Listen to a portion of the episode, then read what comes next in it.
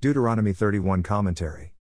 http www.lovingscripture.com.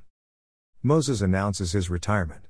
It is important to know when to leave the stage. For 40 years, Moses has been an obvious constant for Israel. He has literally carried them on his shoulders in intercession. Time has come for him to surrender this task to another, as posterity demands. Joshua is the chosen one.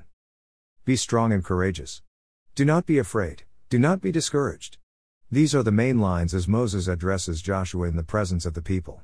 These terms are used with an understanding that they are electable attributes. One chooses to be strong. It tells us that these qualities are not inborn. They are required for the conquest of Canaan.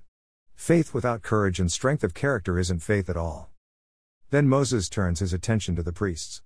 Every seven years and during the festival of shelters, tabernacles or tents or booths, there should be public reading of the law.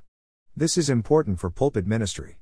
Regular reading of God's law is very important for passing on the faith received and securing the fear of the Lord for posterity.